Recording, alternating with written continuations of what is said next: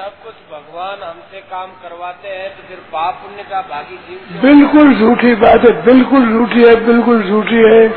अभी कहने में समय नहीं और समय याद है दादा मैं तो विस्तार बताएँगे भगवान करवाते नहीं भगवान करवाए तो भगवान भोगोगे हम नहीं भोगेंगे करवाए भगवान दंड भोगे हम। ऐसा कोई भगवान होगा ही होगा कसा ही भगवान नहीं हो सकता। ऐसा भगवान नहीं हो सकता। पाप तो माने करवाए। ज्ञान के बारे में।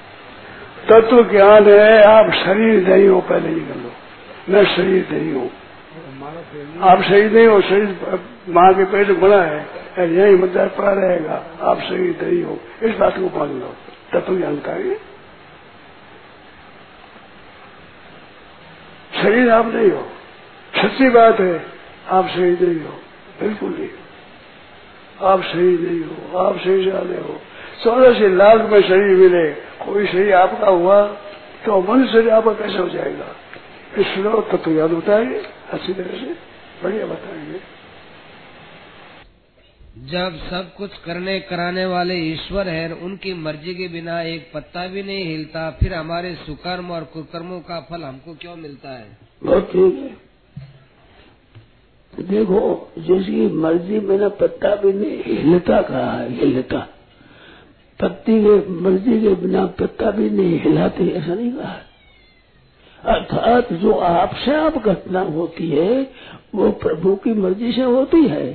पर आप करते हो, वो प्रभु मर्ज़ी से नहीं होता है। पत्ता भी नहीं हिलता, पत्ता भी नहीं हिलाता, ऐसा नहीं कहा। हिलता, हिलाता दो चीज़ होती है।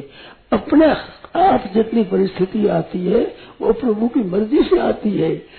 और जो आप करते हो, वो आप करने में आप स्वतंत्र हो। इस वास्ते करने में पराधीनता नहीं है। पर करने में विघ्न विघ्न आते ये कहा वो हो सकता है। पर करने में आप स्वाधीन हो, और होने में आप पराधीन हो। जैसे आपको बुखार आ जाए तो बुखार आ जाने में आप पराधीन हो। परंतु पथ्य लगने में आप स्वाधीन हो, उसमें पराधीन नहीं हो। अपने उद्योग करने में आप पराधीन नहीं हो। अगर ऐसा भी मान लिया जाए कि वो भी हम परमात्मा ही करते हैं तो उसका दंड भी परमात्मा को ही भोगना चाहिए। हमारे क्यों भोगना चाहिए? तो ये बात नहीं है कहीं भी। हो ही सोई राम रस राखा। हो ही सोई राम रसी रखा। करी है सोई राम रस नहीं रहा है कर्म प्रधान विश्व करी राखा। जो जस कर ही, सो तस फल साखा। करता है, उसे फल मिलता है। होने में नहीं होता है। होना और करना दो चीज़ है।